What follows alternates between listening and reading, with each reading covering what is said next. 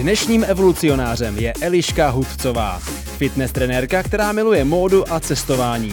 Žije naplno, zdolala nejextrémnější závod světa. Kilimanjaro, džungle i oceány a založila aplikaci Place Hunter. Eliško, jako vždycky na úvod, rovnou to do tebe pálím, ale vítej ve studiu. Děkuju. Postel nebo spacák? Spacák. Péro nebo počítač? Jaký péro? No psací ne. Jo. Počítač. Spánek nebo zážitek? Zážitek. S tebou bude sranda.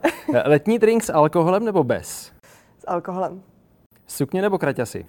Kraťasy. Hodina ve fitnessu nebo hodina na lehátku? Ve fitnessu. Móda nebo divoká řeka? Divoká řeka. Pohory nebo podpatky? Pohory. Místo si užít anebo dobře nafotit na Instagram? Aj. Užít. To bude ještě velký téma. Mm. Evoluce nebo revoluce? To je záludná. Asi revoluce.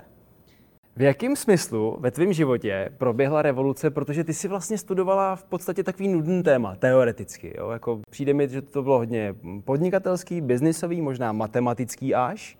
A teď jsi člověk, který žije, užívá si a zažívá věci, které možná většina z nás ani nezažije. Je to tak? Je to tak? A v čem byla ta revoluce? Kdy to přišlo? Uh, no já jsem k tomu přišla asi jako slepák houslím. To vůbec nebylo plánované, tohle to samozřejmě. A já jsem nikdy nechtěla být, uh, dejme tomu, influencer nebo bloger nebo něco podobného. Ale uh, tehdy, když jsem studovala na vejšce, uh, tak jsem trošku, řekněme, bojovala s váhou, protože jsem předtím vlastně jsem studovala střední školu v Americe a když jsem se o tom teď vrátila, tak uh, jsem se vrátila o 40 kg těžší. Já to přeháním, tak 10. Ale vadilo mi to. Počkej, fakt? Mm, Takže a fast jako, food? Mm, no ani tolik ne, ale tam vlastně jako když jsi v Americe, tak stačí, když jenom decháš ten jejich vzduch a už přibíráš, mně přijde. Jako já jsem se tam hejbala, hrála jsem tenis čtyři hodiny denně a stejně prostě uh, jsem tam strašně nakynula. No a když jsem studovala právě potom vejšku tady v Praze, tak jsem si říkala, jo, já bych ze sebou chtěla něco udělat. No jenom, že jako chudej student jsem samozřejmě neměla peníze jako na, na trenéra.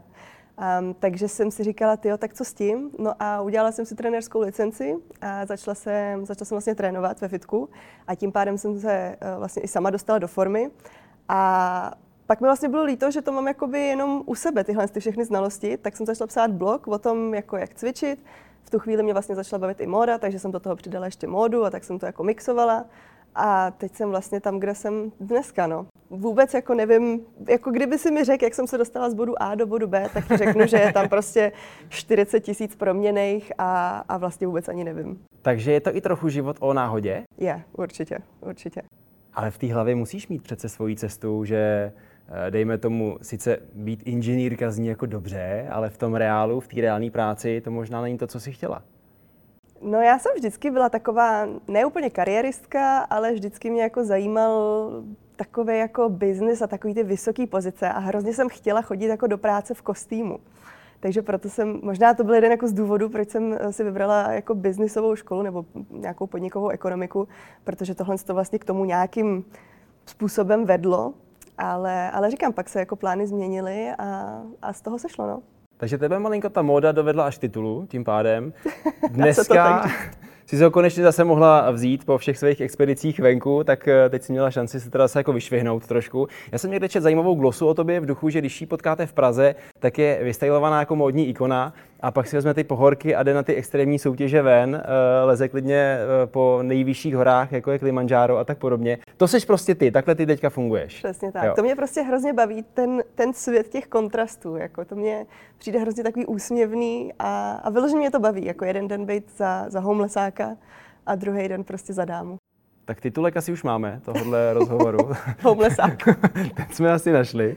Ale přesto, ať tu cestu nějak eh, společně s tebou zmapujeme. Ty si teda školu dodělala, jsi inženýrka, pak si uh, studovala, nebo pak si teda se učila tou fitness trenérkou, dělala si to cvičení nějakou poměrně dlouhou dobu. Pak si teda přeskočila ještě do módy, mezi tím dělala si na streamu pořád o módě. Uh-huh, přesně tak. Jo, a to se stane jak? V tom duchu, že k tomu nemáš jako jinou průpravu než tu zálibu.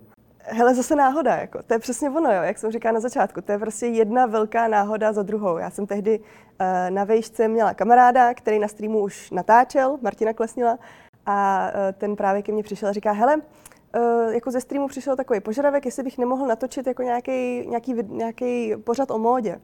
A já říkám, to bylo dobrý, to by se mi líbilo, tak jdem do toho. Tak jsme mysleli koncept a, a prostě před, přednesli jsme to streamu s velkou slávou, jim se to strašně líbilo a, a vlastně takhle, takhle jsme se do toho pustili a ten pořad běžel dva a půl roku a, a prostě měl to docela úspěch tehdy. Já už na to teďka koukám samozřejmě s úsměvem, protože jako ten formát za mě byl dost tragický, ale... A v čem? Ale, no bylo to takový jako hodně jednoduchý, no. Bylo to takový, že to nemělo vyloženě jako nějakou hlubší mm, jako myšlenku, nebo bylo to takový amatérský, mně přijde. Teďka jako ty pořady už vypadají úplně jinak, že dneska, teď mluvím, kdyby to bylo před deseti lety, ale my jsme skončili natáčení před kolika, čtyřma třeba, třema, tak nějak. Ale No, ne, ne, ne, vyloženě bych se tím jako nechlubila, že jsem jako natáčela na stream pořád Minuta módy, no. Je to takový. Ale bylo to teda o tom se dobře trefit do někoho, kdo tu módu nechápe? Jo. Jo, taková ta klasika, ponožky, sandály a, jo, jo, a tak. Jo, jo. Ale my jsme se snažili dělat takovou, takovým příjem, takovou příjemnější formou. Příjemná kritika, jo? Ano, že jsme jako ne, nehejtovali vyloženě lidi, tak to já ani jako neumím, ale spíš jsme se snažili vymyslet nějakou, nebo já jsem se snažila vymyslet nějakou konstruktivní kritiku, a snažila jsem se předat jako nějakou hodnotu nebo nějakou informaci těm lidem, aby si to třeba mohli zapamatovat a mohli si říct, aha jo, Eliška minule říkala, tak to dneska udělám jinak, aby prostě se líp oblíkali, no, protože v tu dobu ty lidi jako tu módu moc neřešili. No. A teď? Teď mi přijde, že je to dost lepší. Vodost. I Češi hmm. se posouvají dál. Hmm, hmm, hmm. Kolikrát jdu takhle po ulici a, a otáčím se jako hlavně za ženskýma teda ty, ty jako... To jsem si všiml, že oni ty ženský na sebe koukají daleko víc no, než určitě. na ty chlapy. Jo, jo. Mě chlapy vůbec nezajímají. No. no. A to je zajímavé, ale jako jakým duchem vy to vlastně sjíždíte, jako od zhora dolů, zase potom ze spora nahoru, že tu ženskou opravdu tak mapujete a já jsem si vždycky říkal, jestli zatím je jako něco v duchu, podívej se na ní, jak vypadá, anebo jestli tam je ta inspirace toho, ty bláho, tohle je dobrý model, musím se jí zeptat, odkud ona to má. Jak vy ženský fungujete? Asi v obojí. Jako já bych samozřejmě nepřišla za někým a neřekla mu, Ježíš Marec, máš na sobě, ale, ale já spíš na to koukám jako inspiraci, no, protože já, já to vidím jako celek. To prostě já už mám na to takový radar vyvinutý, mě přijde. Já jdu takhle po příkopech a prostě tady napravo vidím jako ženskou, která by mohla být dobře oblečená podívám se a bum, ona je. Takže, takže já na to koukám jako celek a říkám si, wow, to je dobrá kombinace, ty, ty oranžové boty, to je fakt dobře s tím modrým. Takže pak si říkám, jo, to, to bych si taky mohla na sebe. Takže inspirace za mě, no. No a není to možná trošku směr z té Ameriky, kde jsou v tomhle tom jako tak hezky uchylný až, že tě opravdu potkají na ulici a tam ti říkají, že ti to sluší. V momentě, kdy to fakt tak eh, cítí, že ti to sluší? Je tam je to trošku jiný, ne? Tady to... ty Češi jsou takový víc jako zatáhlí jo, to jsou, v, tom, no, v tom režimu. To jo, to jo. To mě by se asi taky, jako já jsem asi nepřišla nikdy za nikým, jako že dobrý den, vám to strašně sluší, jenom jsem vám to chtěla říct, mějte hezký den, nashledanou. to jsem ještě nikdy neudělala. To, my si to tak jako škudlíme pro sebe, no, bych řekla. My jsme, nejsme tak komunikativní jako ty američani, no. Nicméně ta móda uh, taky má velký vývoj a já jsem tady zmínil ty ponožky a už se nám to malinko vrací a my chlapi to moc nechápeme, že ponožky už se dneska dávají i do lodiček a pojímá se to za něco, co je teďka strašně cool a něco neuvěřitelného. To je pravda, to je pravda, no. Jako modní trendy je něco tak strašně nevysvětlitelného, že si člověk občas ťuká na čele, říká si, jako odkud se tohle vzalo. Ale, ale já musím říct, že mně přijde, že hlavně v Praze je mnohem větší podíl takového toho, nebo je takhle, je vidět mnohem větší zájem o nějakou udržitelnou módu. A přijde mi, že jako ty trendy se týkají jako spíš těch mladších, tam už já teďka nepatřím, takže ty už já jako nesleduju. Ale když pak vidím jako 30 plus ženský, teda výhradně, Uh, tak uh, je hrozně vidět, že ty, ty starší ženský už tolik ty trendy jako neřešejí. Málo kdy potkáš jako 30-letou ženskou, která má ponožky v, v nějakých lodičkách. No že? to doufám, no. To jako to už se nedělá dneska. Ale... No, teď se právě zase začíná, to mě děsí. No ale ty třicítky to nedělají, to dělají 18 letý holky tohle. Jo, takhle. Mm, podle mě jo. No a je tam právě vidět jako ta, ten zájem o tu udržitelnost. Mně přijde, že už jako eh, čím je člověk starší, tak tím více jako i o to zajímá a, a vlastně upouští od těch, od těch modních řetězců jako fast fashion a, a vlastně oblíkají se spíš jako, mm, jak to říct, no, že to nepodlíhá modním trendům prostě, no. A jak to, máš, jak to máš ty? Hele, já to mám stejně úplně, no. Ty seš pod 30, zároveň říkáš, já už nejsem ta mladá. To mi taky trošku rozhodilo. No tak víš, jak to ženský mají, veď. Ale no, já to taky takhle mám. Eh, když mi bylo 18, tak jsem vůbec žádnou udržitelnost samozřejmě neřešila, protože eh, samozřejmě udržitelná moda je o něco dražší, že jo, a člověk na tím musí trošku víc přemýšlet a v těch 18 jediný, co tě zajímá, je, abys byl cool, že jo, takže, takže prostě jdeš tady do těch fast fashion řetězců a nakupuješ tam, ale mm, jak asi možná i se vzrůstajícím nějakým vzděláním a, a zájem o planetu a, a takové ty věci, tak tak uh, vlastně to začínáš řešit a začínáš si uvědomovat, že to asi není ta správná cesta, ty fa- ta fast fashion a že bys možná mohl té planetě trošku pomoct. A jako já ne, zase nechci znít jako nějaký hrozně udržitelný green jako mm, ten, jo, ale uh, zase tak zásadní to u mě není. Musím, musím taky jako se přiznat, že nakupuju ve fast fashion občas. Ale ten podíl prostě tam jako se mění hezky. Nicméně v tom tvém životě tady přichází ta pomyslná revoluce, o který jsi mluvila protože z té fitnessky vysportovaný, která se vždycky vyšvihla do té módy a vycházela ven v ulicích Prahy, se najednou teda uh, stal cestovatel, ale až jako extrémní cestovatel, sportovec, protože si navštívila místa, uh, který většina z nás asi uh, zná možná tak maximálně z fotek. A k tomu tě přimělo co? K tomuhle tomu extrémnímu cestování? No, to je taky dobrá otázka. Hele, já vůbec nevím. Mě to, mm, já když jsem byla malá, tak jsem jako nesnášela jezdit na výlety. Mm, já si pamatuju, že mamka mě vždycky tahala, my jsme měli chatu v Vizerkách a mamka mě vždycky tahala nahoře a já nechtělo se mi. A pak prostě se něco zlomilo, ale jako fakt ze dne na den. Vůbec nevím, co to bylo, proč to bylo a začalo mi to strašně bavit. Já si myslím, že možná to má nějakou spojitost s tou fotkou, že mě začalo bavit hodně fotit. Pořídila jsem si svůj první, jako svůj první zrcadlovku, a uh, v těch horách jsem začala fotit a, a pak nějak mě to začalo zajímat víc a víc a víc. A ono to jde ruku v ruce, že jo, jako hory nebo příroda, cestování a fotka. Takže, takže jsem se nějak dohrabala jako k cestování, tehdy ještě byly strašně levné letenky, že jo, takže už um, to nebyl takový problém cestovat, když jako jsem si jako 20 letá mohla koupit letenku prostě do Norska za pětistovku, no tak kdo by nejel, že jo. Um, no a už jsem u toho zůstala, protože prostě mi to dává asi větší smysl než ta móda a než to fitness. To je takový pomíjivý hrozně ale to cestování má takovou jako takovou větší hodnotu asi pro mě. No. Zatím to klidně může znít tak, že si eh, divák nebo posluchač řekne, ta holka tam má život, ale to je krásný, zábava, fitness, móda, cestování. Kde se ti to prolomilo v tu práci? U těch brigád nebo pomyslně u toho fitnessu uh, si to jako dokážu celkem snadno představit, ale když se dokáže to vysněné cestování pro většinu těch lidí, kteří mají takový ten uh, easy going life, prostě pohodička, někde bych chtěl cestovat a dám to na ten Instagram a ono, ono to bude vlastně, mi to bude živit. Jo. Tak uh, kde, kde to by se to zlomilo v to, že najednou je to taková jako profi dráha cestovatelky? No, já myslím, že je důležité říct to, že mě cestování jako stoprocentně neživí. A asi bych se neuživila. Mm. Kdybych, kdybych měla jako uh, brát peníze jenom z nějakých kampaní, které um, vyžadují nějaké cestování. Ale hodně se to změnilo s nějakýma třeba deseti tisícema followerama na Instagramu, protože to si pamatuju, že byla vlastně doba, kdy jsem dostala první nabídku na spolupráci. A vlastně potom ty spolupráce už se začaly tak jako promíjet, protože zrovna když jsem měla těch 10 tisíc tak jsem se tak jako přesně transformovala z té fitness lomeno fashion do toho travelu trošku. A, a pak vlastně ty, tyhle ty tři témata se nějak jako promíjely i v těch spolupracích. Takže jsem dostávala spolupráce z oblasti fitness, mody i cestování. A ono je to vlastně jako doteď takhle. Takže teď jsem úplně zapomněla, na co se ptal, ale... Kde se to proměnilo? Kde, no, kde to začalo být no. zajímavý v tom, že už to byla i práce a trošku tě motivovalo v tom zůstat i z tohohle toho důvodu? Hmm. Já si myslím, že to může být tak jako tři roky zpátky, čtyři, pět. nevím, fakt nevím, hele, kdy to bylo.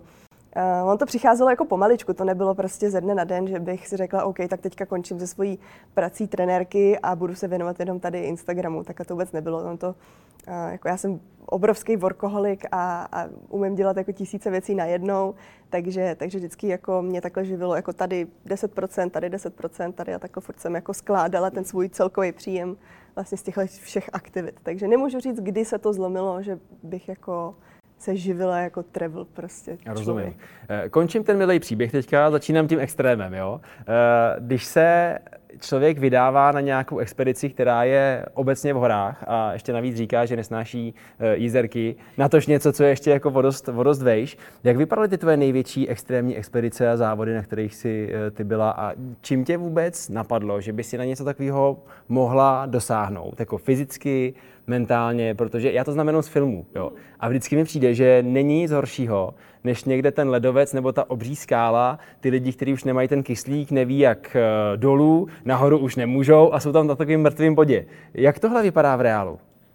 Uh, já bych řekla, že asi tak nějak jako ve filmu, no. že to je dost podobný. Uh, musíš mít samozřejmě uh, extrémně dobrou fyzičku, což si myslím, že já jsem jako měla, nebo stále mám tak nějak. Z toho fitka musíš mít obrovský odhodlání, um, což já taky mám, protože prostě ten pocit, vlastně, když stojíš na tom vrcholu té hory, je tak strašně nepopsatelný. No to že... je až na konci ale, že jo? No jasně, ale to tě žene dopředu. Jo, to je přesně to odhodlání, protože ty už se vidíš na tom vrcholu a říkáš si, OK, to musím dát, protože prostě nahoře mě čeká úplně extáze. Jako. A Takže tohle to je... všechno bylo jako v rámci tvojí výzvy životní, jako hecu, přihlásit se na, to je nejextrémnější závod vůbec na světě? Jako challenge, no. Jako challenge, jako, je, to, je to popsáno jako nejvíc jo. extrémní závod, který můžeš v životě zažít. Jo, jo, jo, jo. Ale tam to bylo teda ještě trošičku jinak, no. To je, náhoda zase. Zase náhoda, Jasně, jako, to je ale jinak. hrozný tohle. Uh, no to bylo tak, že vlastně eh, já, jak jsem trénovala v tom fitku, tak jsem měla jednoho klienta, to byl právě shodou okolností Američan a uh, ten mě do toho namočil, protože to byl taky takový blázen jako dohor a říká, hele, hele, prosím tě, já teďka tady dávám dohromady tým lidí, uh, zatím jsme čtyři chlapy, ale ten tým musí být smíšený, potřebujeme ženskou do toho týmu, to byl jako týmová, týmový závod. A já říkám, no a co to jako je? A on říká, no to je takový závod, je to na Fidži. A já na Fidži, jo, co je? A říkám, no tak jo, tak asi můžu, jakože proč ne, zkusím to. No a třeba tři měsíce předtím, no to ne, tak půl roku před tím závodem jsem se dozvěděla, co to vlastně vůbec za závod je, ale už jsem nemohla couvnout. Takže, uh, takže jsem začala trénovat a vlastně nakonec to bylo jako jeden z nejlepších zážitků mého života. Ale no prostě náhoda jako. Závod spočíval v čem teda? Uh, byla to kombinace disciplín a bylo to nějakých, uh, tyjo, kolik to mohlo být, 600 kilometrů. A, a byly tam disciplíny jako kolo, běh, plavání, potápění. Zatím dobrý, zatím dobrý, no. Zatím v pohodě. Aha. Eh, lezení tam bylo samozřejmě, slaňování se ve vodopádu, rafting, kajak, pedalboard. To je všechno. No, takže, takže vlastně ty jsi měl nějakou jako trasu určitou a ty tu tra- a měl jsi nějaký checkpointy, že jo? A na každou tu část té trasy ty si použil jiný jako způsob, hmm. jak ji jako překonat tu část. Měl, měl jsi na to, měl jsi na to 14 dní a bylo to strašný. bylo to fakt extrémně náročné. Bylo to jedna z nejnáročnějších věcí, kterou jsem kdy v životě jako uh, zkusila. Začnu otázkou, kolik lidí se nevrátilo? Hele, uh, vrátili se všichni, uh, naštěstí tam nedošlo k žádnému úrazu zásadnímu. Úrazu bylo spoustu, ale zásadnímu. Um, ale vlastně úspěšnost týhletý, nebo úspěšnost, že, že vlastně dokončíš tenhle ten závod je 50%. Takže, takže spousta lidí eh, to nedokončilo. Byl tam i český tým dokonce, nevím, jestli víš. Hmm. A byli asi pátý, jo. No já, jo, to je taky důležitý. On je ten, ten člověk, který vlastně mě do toho uh, vlastně uh, uvrtal, uvrtal ano, to je správný slovíčko, tak je to Američan, ale má turecký občanství, takže já jsem závodila za Turecko ještě. Takže ono o tom moc jako lidí neví, že jsem závodila, protože všichni se soustředili ten český tým, protože český tým jako uh, měl výborné výsledky a byli to všechno Češi a já jsem byla součástí vlastně tureckého týmu. No a ve který ten den ty jsi si sáhla na to svý pomyslný dno a už jsi se tam musela nastavit na to, že musím jít dál, už není ta cesta zpátky, musím pokračovat? Asi na dno jsem si šáhla třeba takový třetí den, protože tam se nespí. Jo, to je sice 14 denní závod, ale když spíš, tak ztrácíš čas, že jo. Takže vlastně třetí den jako, no, takže, tak, hele, eh, tým, který to vyhrál, to byli Novozélanděni, eh, tak ty nespali vůbec. Jakože 6 dní, oni to zvládli za 6 dní teda, ale oni nespali 6 dní. Já si to vůbec nemůžu představit, že by někdo jako nespal 6 dní. Jo. Takže na nás třetí den už přišly halucinace, protože prostě my jsme byli úplně, úplně jak, jako v tranzu, jak jsme viděli věci, říkali jsme si jako úplně, no vůbec to jako jsme nevnímali. A, takže třetí den byl takový krizový, ale já jsem vůbec nikdy nepochybovala jako o tom, že bychom to vzdali. To jako, a vidíš, to je zase to odhodlání, jo, protože já už jsem se viděla na tom konci, jak mi dávají tu medaili a úplně jak si říkám, jo, mami, zvládla jsem to. Počkej, neříkej mi, že nebyl moment, kdy jsi si neřekla, tak tohle já nemám zapotřebí, to už je prostě moc, to je fakt extrém. Mm. Mm, fakt ne, no. Já jsem fakt jako blázen v tomhle, mě to hrozně baví. Jako proč bys si říkal, uh, že chceš skončit v No, něčem, třeba, že co tě nemůžeš, baví. rozumíš, že jo, No tak- ale když ti to baví, tak jako proč bys si končil? Já nevím, co baví tebe? Tak spoustu věcí, ale tak to není teďka o mně, to je důležitý z tebe.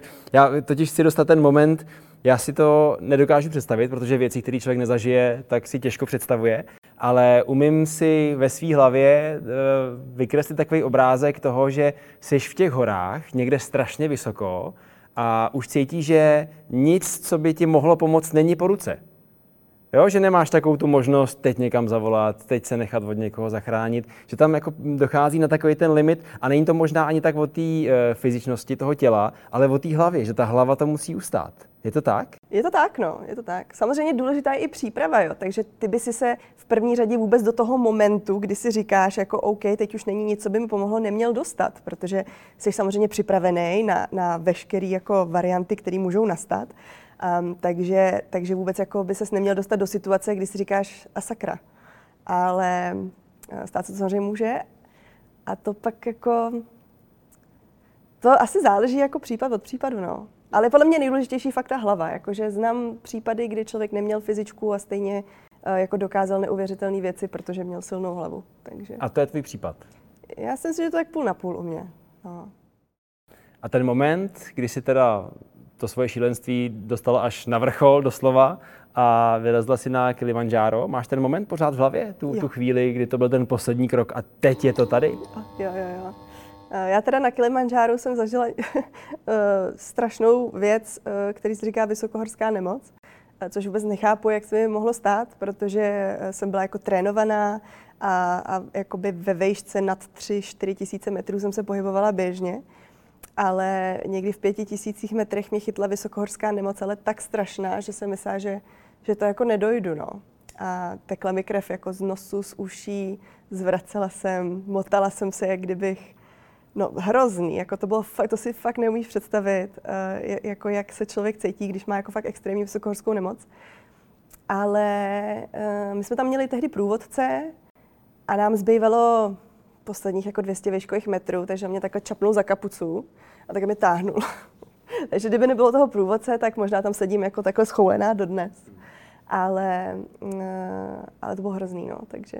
No a ani tady nebyl ten moment toho si říct, Hele ne, no. ale tak dobrý, ne, to, už, ne. to už stačí. Výhled už je hezký, Mm, mm, už se můžu vrátit. Mm, vůbec ne, ne, ne, ne. Hele, jakmile nejseš na vrcholu, tak eh, si to nevylez a jako je to zklamání, že jo? Jako je to...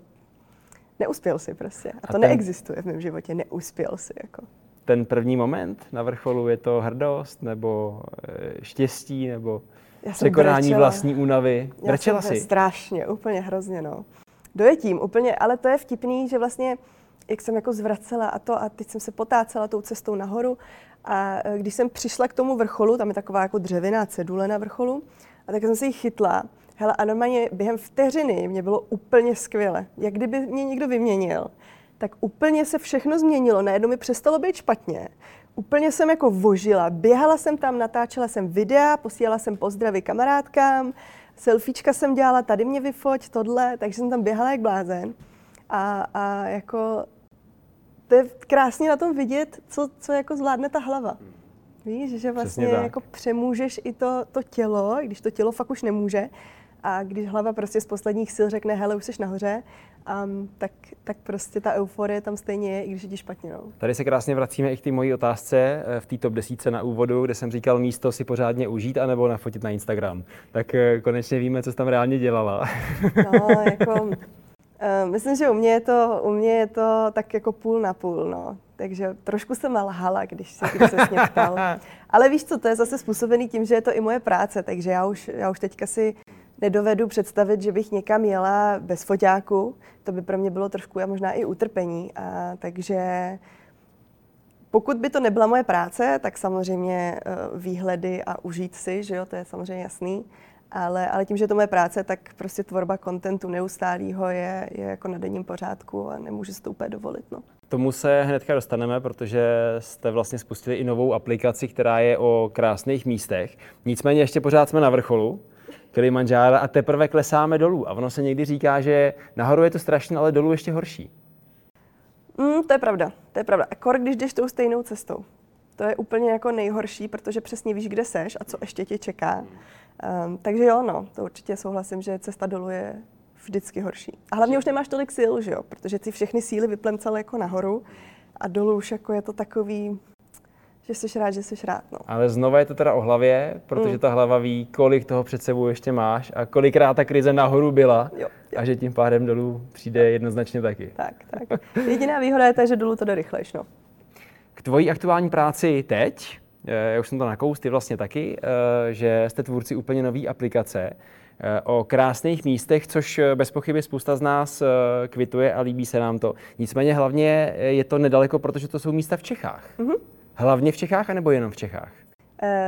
V tuhle chvíli je to jenom v Čechách, Aha. ale to si mi dobře nahrál. My teďka někdy za tři týdny na konci června Eh, budeme spouštět Rakousko a Slovensko, což je velká novinka. A tím pádem s aplikací PlayCenter budou moct lidi už jezdit i po Rakousku a po Slovensku. Museli jsme rozšířit tým teda samozřejmě, protože sami už jsme to přestali zvládat. A, a teďka v tuhle chvíli se pečlivě pracuje na přípravě míst v Rakousku a Slovensku. Takže tvoje oficiální uh, teď pracovní postavení se jmenuje Lovec krásných míst, jo. teda, jo? To jsi popsal úplně přesně. Neboli Place Hunter, jako je ta aplikace. A to funguje tak, že já když se chci podívat někam, eh, kde se chci inspirovat tím krásným místem, ne tím ubytováním, ale tím místem, tak jdu na Place Hunter a tam si to, tam si to najdu. Přesně tak. Je to taková jako, řekněme, databáze uh, zajímavých míst, kam ty můžeš jako vyrazit. Je to prostě takové jako Netflix, prostě se také vybíráš, říkáš si, a tady se mi líbí, tak tam pojedu prostě. A to je výsledek toho tvýho cestování, toho přemýšlení o tom, co lidi mají, nemají, jak žijou, kde fungují, že jako hrozně těžko, většinou člověk chce někam je, tak vždycky se někdo ptá, že jo, někoho, ale kde jste byli, poraď mi nějaký tip na ubytko, ale že málo kdy možná řešíme ty místa, že to ubytko je dneska takový jako gro toho, toho místa, možná o trošku ještě víc než, než to místo samotné. To je pravda, to je pravda a uh, určitě to platí ještě o to víc, uh, když jdeš do nějakého zajímavého ubytka. Dneska už jako glamping a tyhle ty jako uh, zajímavý, zážitkový, bych řekla, ubytování jako docela vedou. Um, takže, takže určitě ubytování je důležitý, ale uh, ještě když se vrátím k té k otázce na Playzantra, tak to je vlastně zase jedna velká náhoda, jo, to, že vzniklo No tak nepochybuju, to už jsem se ani neptal, to bylo jasný. No, ale mm, my jsme tehdy byli na Šumavě a já jsem si právě s přítelem a já jsem si právě stěžovala, že mm, mi hrozně dlouho trvá, než najdu nějaký zajímavý místo, kam bychom mohli vyrazit, protože je, byl covid, že jo, nesmělo se za hranice. A nás už jako nebavilo jezdit furt jako na ty stejné místa, jako že tady Karlštejn, tady Točník, tohle, jakože už, hmm. tam člověk byl jako 20krát.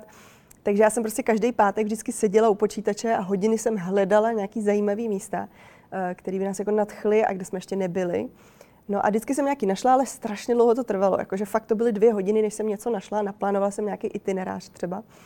A když jsme byli právě na Šumavě, tak říkám, hele, co kdybychom jako něco takového udělali do nějaký webový, jako jsme chtěli původně udělat webovou stránku, a pak jsme přišli vlastně s aplikací, že bychom to jako s těm lidem mohli jako zjednodušit a vlastně jako vyřešit ten problém, který mám já, jo. Takže uh, my jsme si z toho udělali tak jako um, jak to říct, eh, nebo takhle, většina biznisů jako vzniká tak, že jako řešíš nějaký problém, že jo? Mm-hmm. Že někdo přijde, řekne, hele, mám takovýhle problém a ty z toho uděláš vlastně nějaký, jako nějaký, nějaký podnikání.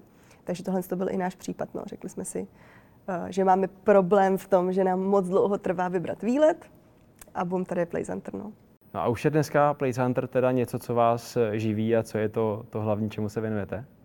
Uh, Určitě je to to hlavní, čemu se věnujeme. A přijde čas, kdy vás to bude živit. Ano, tak. Jo. tak no. Zatím eh, jako jsme strašně rádi, jak se ten projekt rozrost. Eh, jako máme strašnou spoustu uživatelů a lidem se to hrozně líbí, což mám obrovskou radost z toho.